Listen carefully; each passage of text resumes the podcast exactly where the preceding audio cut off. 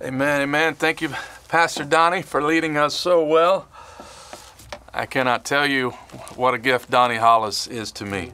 That would be that would fill up all of the time today uh, to tell you that. Uh, so we'll reserve that for another time. Psalm 107. Psalm 107. Uh, we are beginning a little short series on Psalms. It's, it's kind of a continuation of the Psalms because uh, through the years we have just uh, selected various Psalms uh, and um, we've covered a lot of them. Um, but uh, this week and then next week and the following week, we're going to look at uh, three particular Psalms, hopefully as a means of encouraging us in the character of God during these these times. Uh, and then the plan on uh, May 10th is for us to start uh, 1 Peter. Uh, so we look forward to that. Psalm 107. Let me just read the first nine verses, uh, though I want to have a look at uh, the entirety of the psalm. And once again, very, very honored to uh, have you tune in uh, wherever you're at on one of these, uh, looks like 516 devices. Um, just know that. Um, um, this psalm um, is a great means of encouragement. Uh, if you're not a Christian, maybe you're just tuning in, I want you to see uh, the character of God. I want you to see the good news that's in this psalm. So let me read it for us. Oh, give thanks to the Lord, for he is good, for his steadfast love endures forever. Let the redeemed of the Lord say so, whom he has redeemed from trouble, and gathered in from the lands, from the east and from the west, and from the north and from the south. Some wandered in desert wastes, finding no way to a city to dwell in. Hungry and thirsty, their soul fainted within them. Then they cried to the Lord in their trouble, and He delivered them from their distress. He led them by a straight way till they reached a city to dwell in. Let them thank the Lord for His steadfast love, for His wondrous works to the children of man. For He satisfies the longing soul, and the hungry soul He fills with good things. This is God's word. Let's pray together. Father, we say with the psalmist today, if your word had not been my delight, I would have perished in my affliction. We thank you for your word in the midst of our affliction. May it be used to heal us and restore us and rejuvenate us. In Jesus' name we pray. Amen. Amen. So, church, today, all you need to identify with this passage is at least one problem. Okay, so does everyone at least have one problem in your life? Maybe you could just turn to someone right now and say, What's your problem?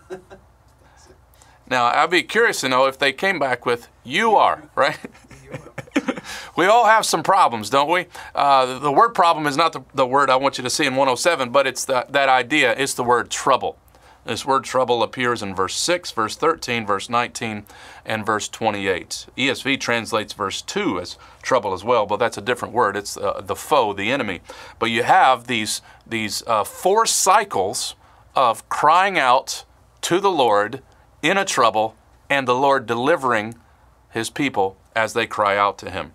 And so the psalm inspires us to cry out to the Lord no matter what kind of trouble we're in and no matter why we're in trouble.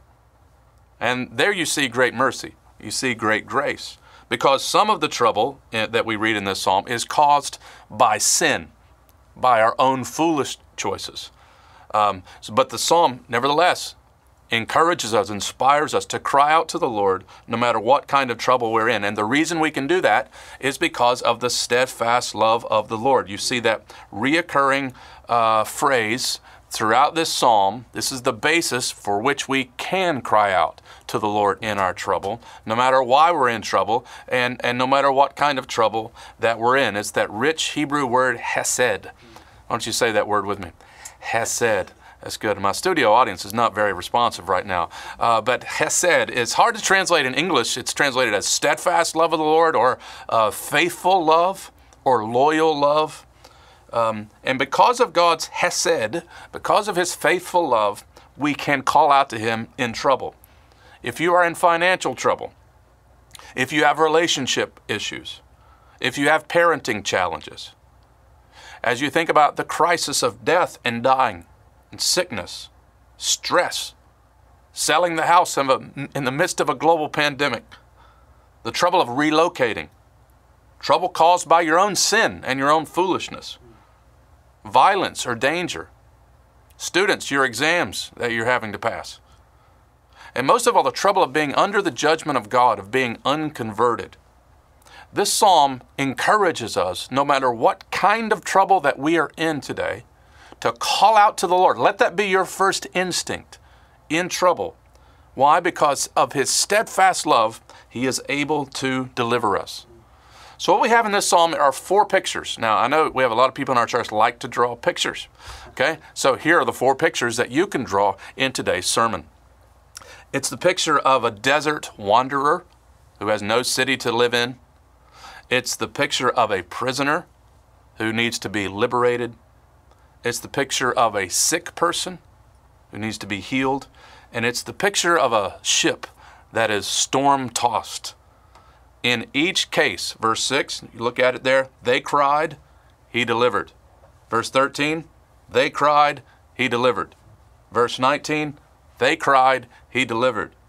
Verse 28, they cried, he delivered. This is not the Amazon delivery man. This is not Uber Eats. This is the God who delivers. You call, he delivers. Now, obviously, God doesn't answer every prayer we ever pray um, for his own reasons, and sometimes because our prayers are amiss and we have uh, bad motives and so on. We, there are many reasons for that, but that's for another sermon. This psalm is to encourage you to cry out to the Lord for his deliverance. Now, a couple weeks ago, actually, it wasn't a couple weeks ago. My weeks are running together. Um, I think it's Sunday today.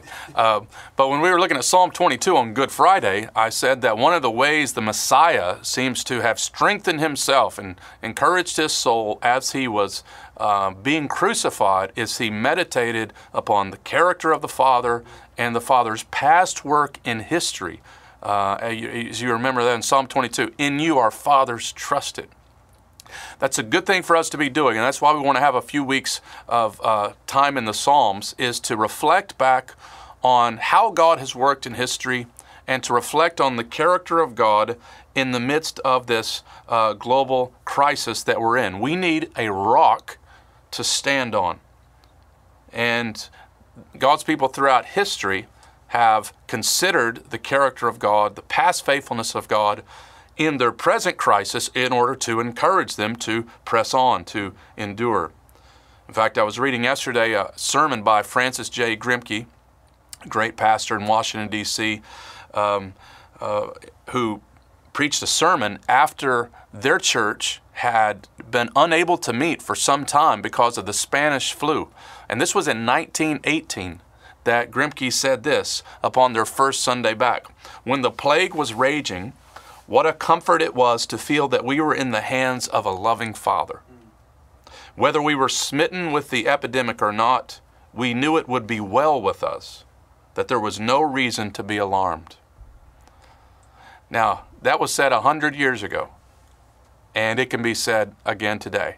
We have no reason to be alarmed because we are in the hands of our loving Father.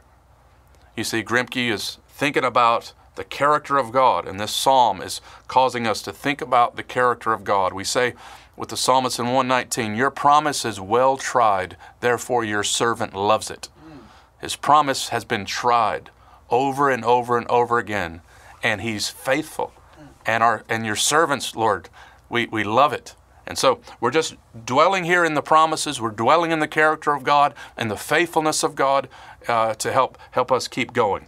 Now, the way the psalm is arranged, I've alluded to this already a little bit, but notice how at book five it says above Psalm 107. This is the first psalm in this classic division of the psalms. However, this uh, uh, this psalm actually is tied to Psalm 105 and 106. Uh, all three Psalms are historical reflections on God's work for His people. In fact, if you look in verse 1, uh, we see here the opening line begins with the same call to praise in Psalm 106, verse 1.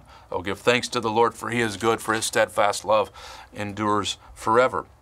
But there are some differences in this trilogy of Psalms.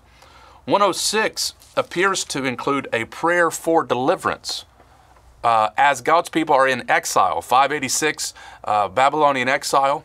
And so you notice how Psalm 106 ends in verse 47 with this prayer Save us, O Lord, our God, and gather us from among the nations, that we may give thanks to your holy name and glory and glory in your praise. That's how Psalm 106 ends. Save us and gather us from the nations. And you see in 107, it's now a psalm of having returned from exile.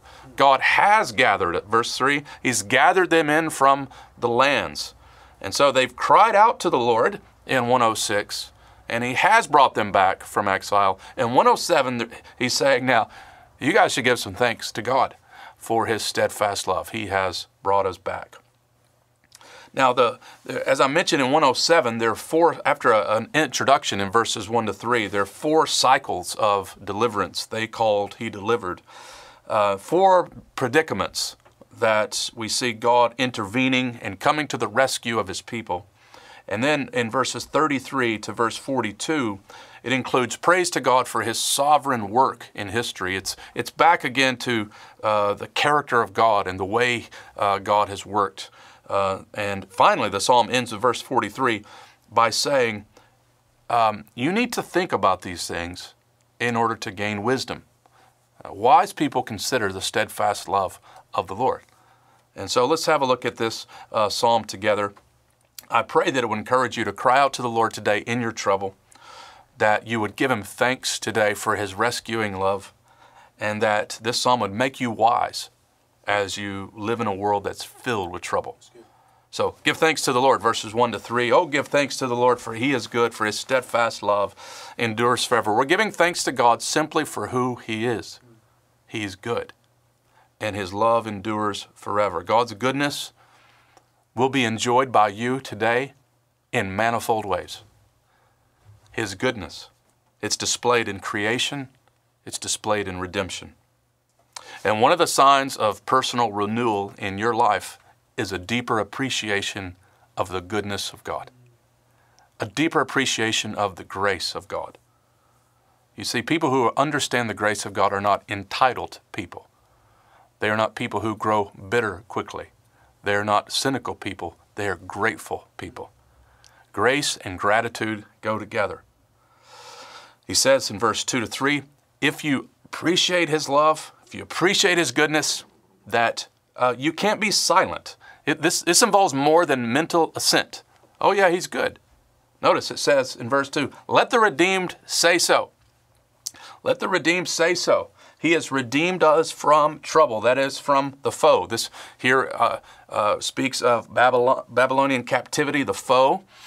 Um, if you don't know much about the Old Testament, there are basically two exoduses. There is the Exodus in the book of Exodus as God's people are in Egypt and God brings them out. And there's also this Exodus, though it's not called necessarily an Exodus, as they're in Babylonian captivity for 70 years and God brings them back out. And so the redeemed, as they come out of exile, like Exodus 15. They sing a song. The, the, redeemed say so. Those who have been delivered give praise to God. Those who have been delivered say something. And that's important for us because the, the New Testament speaks of salvation as another Exodus. We have experienced a greater coming out of Egypt. We've experienced a greater freedom from slavery. There's been a greater lamb that was slain for us so that we could be saved. And like the, the people of Exodus and the people here in captivity, as we have come out of slavery, out of bondage, um, we are to, to say something. Uh, how could we not say something? Uh, a silent Christian is a very strange creature. How could you possibly be silent when you consider the steadfast love of the Lord that's brought you out? So let's not tire of speaking of God's redeeming love. Let's not tire of speaking of God, our Savior. Even in evangelism, even in this crazy time, uh, may we be like the hymn writer redeeming love has been my theme and shall be till I die. I know sometimes uh, we wonder if what we're saying matters, what we're doing matters. Sometimes we don't see results as we commend Christ to people, as the redeemed say something. But I want to encourage you to go on speaking because it is the good and right thing for those who've been redeemed to do, to just keep on speaking. I've always been encouraged by the story of the conversion of a man named Luke Short. He was converted at the tender age of 103 years old. he was sitting in a hedge in Virginia when he happened to remember a sermon he once heard by the famous preacher John Flavel. Flavel uh, writes about this in his book on God's providence. And as Short recalled this sermon, he asked God right there to forgive his sins through the death and resurrection of Jesus, and uh, he became a Christian. He only lived three more years, 106 years old, and when he died, the following words were inscribed on his tombstone Here lies a babe in grace, aged three years, who died according to nature, 106. Now, what's also amazing about this story is that Mr. Short remembered that sermon by Flavel that was preached 85 years earlier. And it was preached in England. And yet, here, God uses His word. We never know as we plant gospel seeds how God will send the rain and make it grow. So the redeemed sing, the redeemed share, the redeemed discuss, the redeemed pray, the redeemed declare the glories of the Redeemer we must say so. And verse 3 here shows us that how God has brought these, uh, these exiles in from the various lands, from all over the Mediterranean world, a bit of a foretaste of how the Redeemer, the Lord Jesus, will have a people from every tribe, people, language, and nation. And all of the redeemed on that day will most certainly say so. Amen. Now, let's look at this second section. Good amen. Uh, give thanks to the Lord for his deliverance. Four pictures of God's rescue, as I mentioned earlier. It's interesting that experience one and four involve traveling. You've got uh, the wanderers in uh, the first picture, and then you've got sailors in the fourth picture. And uh, pictures two and three involve uh, the consequences for rebellion, consequences for sin. But in either case, uh, we're being taught here, being encouraged here to cry out to the Lord. So, first, the Lord delivers wanderers. Some wandered in desert wastes, finding uh, no way to a city to dwell in, hungry and thirsty. Their soul fainted within them. The first time I went to Israel, I, I, we went to that desert, and if you were dropped off in that desert, you would be tempted to complain too. Um, it is a terrible place uh, to, to be walking around and be stuck for all those years. And here's this picture again of, of, of exiles being in a, in a desert, uh, not having the kinds of things that they would like to have. Um, and so he says here, as they were uh, in this desert waste with no city to dwell in, hungry and thirsty, what did they do? Verse 6 They cried out to the Lord in their trouble, and he delivered them from their distress. He led them by a straight way till they reached a city to dwell in. Let them thank the Lord for his steadfast love, for his hesed, for his wondrous works to the children of men. So here we have a picture of, of a wanderer, of being away. Um, and we know these exiles were away both physically from Jerusalem and spiritually. They were in exile because of their own sin. And the great problem today for us is wandering away spiritually. You know, you, this, this, this happens when your heart wanders into other interests. When your heart wanders away, that's why we just sang, right? Prone to wander, Lord, I feel it. Prone to leave the God I love. Here's my heart. Take and seal it. Seal it for the courts above. We don't want our hearts to wander. Some people wander away theologically first, they give up important doctrines. Some people wander away from community, from relationships. I love how James, the book of James, ends where James tells the church to go rescue wanderers, um, to, to be mindful and to be uh, uh, quick to uh, be about restoration and, and see wanderers brought back in. We're not trying to go back to a city, but, but we have a great longing for a new Jerusalem. We have a great longing for a new creation. We have a great longing for God's presence to be near and to be intimate. And so, if you're watching this today, wherever you're at, on whatever device you're on, if you've wandered away, hear this that the Lord hasn't given up on you because of his steadfast love and you can come back home like the prodigal son. You can, you can come home. And not only can you come home, but verse 9, he satisfies the longing soul, and the hungry soul he fills with good things. Coming home is, your, is the best thing you could do. Coming back to God is the best thing you can do because he satisfies longing souls. And part of the problem is there some don't have a longing, right? It's a sad place to be because we can fill our lives and our hearts with all sorts of things. But there is no ultimate satisfaction outside of the God who made you. He's satis- fully satisfied. This is not just, you know, a little, a little uh, cracker, but a, a full satisfaction. I was thinking about this when I was uh, this past week thinking about my childhood. My sister, I used to love to put pranks on my sister, and uh, like I would put her shoes in the freezer and things like that, uh, and she would be looking for them. There was those jellies that girls used to wear, so they would be all frozen. Uh, but sometimes she would ask me for ice cream, um, and uh, I would go in and I would get just, I mean. A, tiny little drop of ice cream and put it in the bowl with the spoon and then bring it back to my sister uh, and just kind of walk away. Uh, it's not that sort of thing here. When you come to the Lord, it's not a little tiny fraction of, of ice cream here. It's like uh, two scoops of moose tracks. It's absolute enjoyment, like being in the presence of God, being, being in, the, in, the, in the grace of God, walking in the fear of God. He satisfies us with good things. Amen. Amen. Amen. Two, notice here, the second picture, the Lord delivers prisoners, verses 10 to 16. Some sat in darkness in the shadow of death. Think about this. What a picture. Prisoners in affliction and in irons.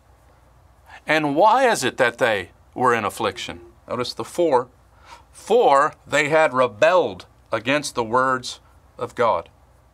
Now you should notice that sin always leads to um, disaster, it leads to darkness, it, it enslaves.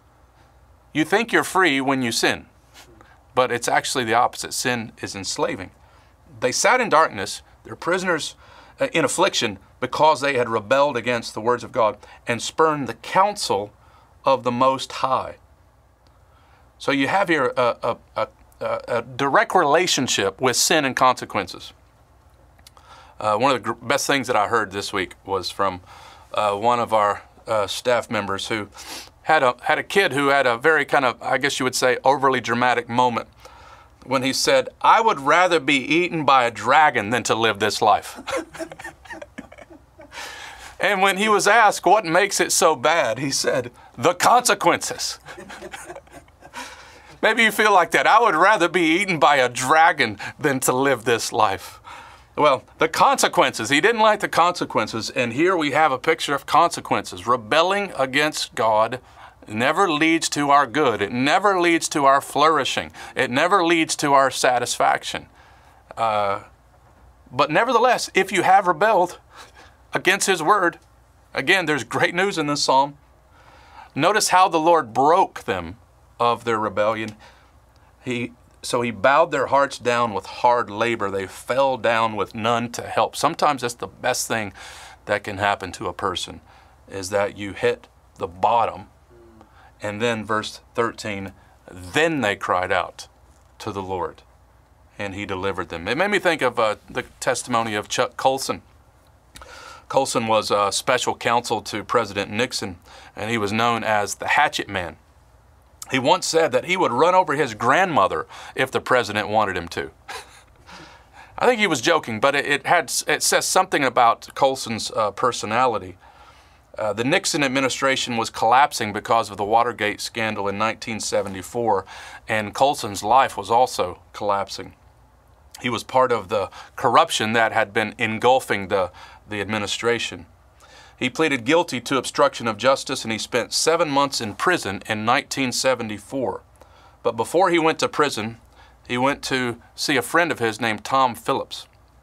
Phillips had become a Christian, but Colson had not told Phillips of what was going on in his life, and the news had not hit the papers yet. But when they met, Phillips read a chapter out of C.S. Lewis's book Mere Christianity.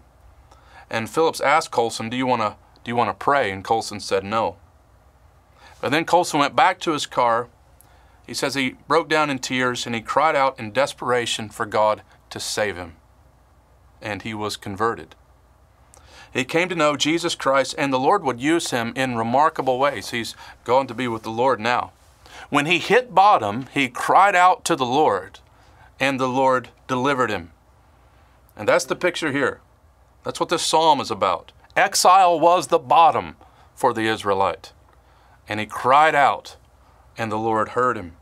He brought them out, verse 14, Out of darkness, out of the shadow of death, he burst their bonds apart. Let them thank the Lord for his steadfast love, for his wondrous works to the children of man. For he shatters the doors of bronze and he cuts into the bars of iron. The Lord's specialty is delivering prisoners, of breaking chains, of cutting the bars. And we could just give testimony to, the, to this all around our church how we've experienced what Jesus said he came to do in Luke chapter 4 to, to set the captives free, to bring to liberty those who are enslaved. Thought about our dear brother, church planter Ben Polka, who um, was uh, living with two other guys up in Buffalo. Can anything good come out of Buffalo except for some wings? Um, and he's selling drugs, selling drugs in the house. And gets held at gunpoint one night, totally freaks him out. They don't know what to do because they don't have any biblical categories, so they go to Blockbuster Video. Kids, that's where we used to go and get, get movies. We'd go Blockbuster. We'd ride our, our horse over there and, and check out uh, VHSs. And they, of all things, they got the Left Behind series which can anything good come out of the Left Behind series? well, this got these guys thinking. Then they start attending a, a, church service, and, and Ben becomes a Christian. And then the other two buddies become Christians, and they start hosting a Bible study in the former drug house. Uh, and they had no, no room for uh, all the people that were in their, their little house. It's that kind of transformation that God does. And even, even if you don't have something, what we would call remarkable testimony today, you need to realize theologically you do. That being dead in sin, but being made alive together with Christ is a miracle. And if we've experienced the steadfast love of God in salvation, we should give Him thanks. The Lord delivers the sick. That's picture number three. Picture number three. He says in verse 17, Some were fools through their sinful ways and because of their iniquities suffered affliction. Now, here, sickness is tied to, to sin, and there is a relationship many times, not always. Um, sickness, in one way or the other, is always tied to sin because we live in a fallen world. But here, there's a direct relationship between their sinful ways and their afflictions. They were so sick, the psalmist says, they loathed any kind of food. They didn't want to eat. And they drew near to the gates of death. And by now we know you know what the psalm is teaching us. What did they do? They cried out to the Lord, and He delivered them. So, two back to back pictures of people who are in trouble because of their sin. And do, do you think because of your sin you can't get out of that mess? Hear this psalm. The Lord delivered them when they cried. He sent out His word, verse 20, and healed them. I love this. Notice the healing power of the Word. When we are wounded, when we are hurt, when we have rebelled, what is it that we need? We need God's Word. If your word had not been my delight, I would have perished in my affliction. My soul melts away for sorrow. Strengthen me according to your word. His word healed them and delivered them from their destruction. Let them thank the Lord for his steadfast love, for his wondrous works to the children of men. And let them offer sacrifices of thanksgiving and tell of his deeds in songs of joy. If he has healed you, if he has redeemed you, then you sing his praise. Let the redeemed of the Lord say so. Amen. Amen. Amen. Fourthly, the Lord delivers them from the storm. Here's a wonderful picture. Some went down to the sea in ships doing business on the great waters. They saw the deeds of the Lord, his wondrous works in the deep. If you've ever been out on the ocean, you know something of this, just the majestic nature of seas and bodies of water with all of the fish and with all of the, the depths of the sea. For he commanded and raised the stormy wind. So here you see God's sovereignty over creation. He commanded the wind Think about the, story of Jonah, how the Lord is commanding the sea creatures and the, and the waters, uh, which lifted up the waves of the sea. They mounted up to heaven. They went down to the depths. Their courage melt, melted away in their evil plight. He says in verse 27 they reeled and staggered like drunken men. They were at their wits' end. this would surely cause all of us to be tempted to cuss like a sailor, to, to be in one of these storms where it's going up and down and, and you're out in the middle of nothing. It's a picture of absolute danger. It's a, it's a frightening picture. And it brings them to their wits' end. And sometimes that's what the Lord does. He brings us to our wits' end so we might turn to Him. And you get it, verse 28. What did they do? What did they do in this crisis? They cried out to the Lord in their trouble, and He delivered them from their distress. And like Jesus, He made the storm be still. And the waves of the sea were hushed. You remember that in Mark chapter 4? Jesus is asleep. He's asleep in, in the middle of the crisis. Storm comes up. And they're like, What are you doing, man? And he just gets up and says, Be still. And those disciples are in awe. They're not fist bumping Jesus, you know, Rabbi be killing it. there are no high fives. They say, What sort of man is this that even the winds and the seas obey him? They stand in awe of Jesus. And if you never stood in awe of Jesus, you don't know Jesus. Mm, that's good. And this is why we need the Bible to show us who He is. Whatever we are going through today, He can say, Be quiet, calm down. I thought of the song, It Is Well With My Soul, all the way through this, and there's a great story about Horatio Spafford who wrote that hymn. He's, he was a, a very um, successful attorney, actually, in Chicago. And he was the father of four daughters, an active member of his church, a loyal friend and supporter of the, the evangelist D.L. Moody. Then a series of calamities began, starting with the Great Chicago Fire of 1871, which wiped out his family's uh, extensive real estate investments. When Moody uh, and his music associate Ira Sankey left for Great Britain for an evangelistic campaign, Spafford decided to lift the spirits of his family by taking them also with him to Europe. He planned to assist Moody and, uh, and uh, Sankey in the meetings there. But in November of 1873, Spafford was detained by urgent business at home, so he sends his wife and his daughters on the scheduled trip across uh, the ocean. And halfway across the Atlantic, the ship sank. It was struck by an English vessel, it sank in 12 minutes, and all four of Spafford's daughters died. 226 people drowned. His wife was spared. Spafford stood an hour after hours. he got on a ship to go be with his wife, stood on the deck looking at the, the place once he finally arrived where his daughters had drowned. And when he's pondering this and thinking about this, he takes out a pen and he writes, When peace like a river attendeth my way, when sorrows like sea billows roll, whatever my lot, thou hast taught me to say, It is well, it is well with my soul. God is able to give us peace that transcends all human understanding in Christ Jesus. He's able to say, Be still. And so he says in verse 29, or verse 30 rather, Then they were glad that the waters were quiet, and he brought them to their desired haven. Let them thank the Lord for his steadfast love, for his wondrous works to the children of man. Let them extol him in the congregation of the people, and praise him in the assembly of the elders. So, four pictures. They cried, he delivered. Here's a brief summary of what we've just looked at. Number one, call to the Lord no matter what kind of trouble you're in. Don't think it's too small today to call out to Him. Don't think He won't listen. We read in uh, 1 Peter, cast your cares upon the Lord, for He cares for you. Secondly, call to the Lord no matter why you're in trouble. You may have no idea why you're in trouble. You may be in trouble because of bad mistakes, because of sin, you may be in trouble because someone harmed you. You may be in trouble because of this pandemic. Call to the Lord no matter what kind of trouble you're in, no matter why you're in trouble. And thirdly, remember to give thanks.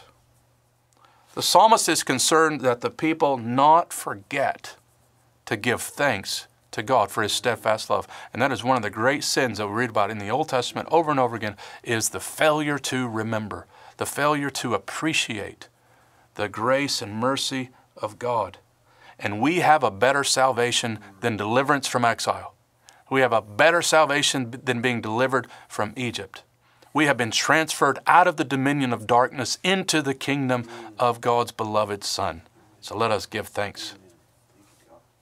Final section here, verses 33 to 42, quickly. The sovereign Lord is, uh, his actions are being extolled here. He says he turns rivers into a desert, springs of water into thirsty ground. That's a picture of judgment. Sovereign Lord judges.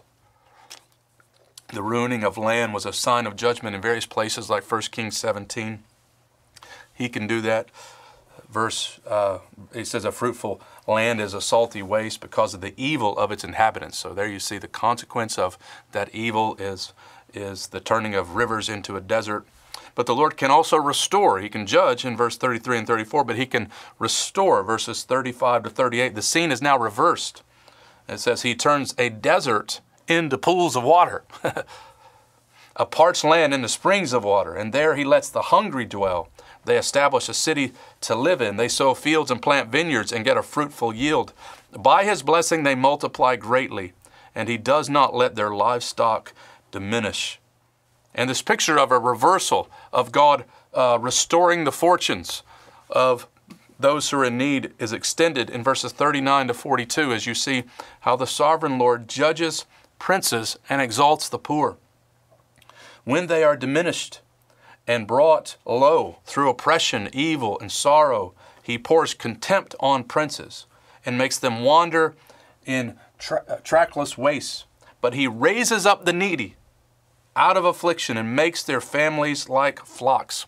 Think of the prayer of Hannah, which talks about this, which is then echoed in the, the Magnificat uh, by Mary, how the Lord reverses uh, situations. He changes things in a moment. The upright see it and are glad, and all wickedness shuts its mouth. So never forget that God is the God of great reversals. He is the God who can change things in a moment. And we should never forget the ultimate gospel reversal. That the, we know the grace of the Lord Jesus, Paul says, though he was rich for your sake, he became poor, so that you by his poverty might become rich. We had nothing spiritually, now we have everything spiritually. We were impoverished, and now we've been given infinite riches in Jesus Christ. Well, this awesome psalm ends in verse 43 with this appeal to gain wisdom. He says, Whoever is wise, let him attend to these things, let them consider the steadfast love of the Lord. Now, that's a great conclusion. And what this is basically saying is by meditating on God's ways and God's works, you grow in wisdom. By meditating on God's ways and God's works, you grow in God's wisdom. Keep thinking about God's Hesed, God's steadfast love. Summarize it the wise person knows that God judges sin and restores the repentant. The wise person knows that God delivers helpless people who cry out to Him. The wise person knows that the Lord has the power to break prison doors and calm raging waters. The wise person knows that the Lord can reverse one's fortunes. The wise person knows that the wicked will not ultimately prosper. The wise person knows to walk humbly with God and trust in His grace. And where do we begin to look for wisdom? We work, look to the Word of God, yes. We look to Jesus Christ, the one who is the embodiment of wisdom. To gain wisdom, you need to know a person. You need to know Jesus Christ. You need to draw near to Him and walk with Him. Jesus' faithful love was on high definition at the cross as He took our punishment. God's Hesed can be seen in a person. Jesus Christ is the steadfast love of the Lord. His mercies are new every day. There is more mercy in Jesus Christ than sin in us today. And what is Jesus doing? He's gathering a people for himself from the four corners, a redeemed people who will say so, who will give him praise. And one day the earth will be filled with the knowledge of the glory of the Lord as the waters cover the seas. It won't be covered with a virus, it will be covered with a victory. And that's our hope today. Our aim today, our longing today, is not simply to have things restored to normal, but to have Christ come and restore all things. Not simply for our country to reopen, but to have the heavens opened and have Jesus Christ come. And He will. And we will experience the ultimate deliverance that this psalm is pointing us to.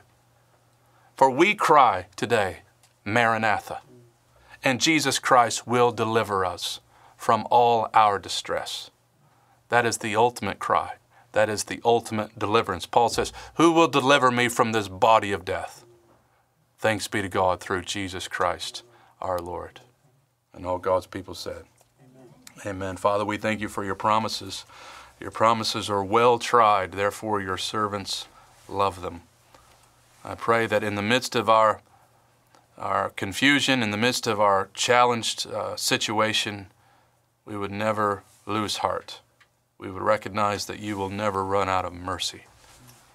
Surely goodness and mercy will follow us all the days of our lives and will dwell in the house of the Lord forever. I pray that we would be quick to cry out to you in our troubles, trusting that you're able to provide, you're able to deliver, you're able to restore.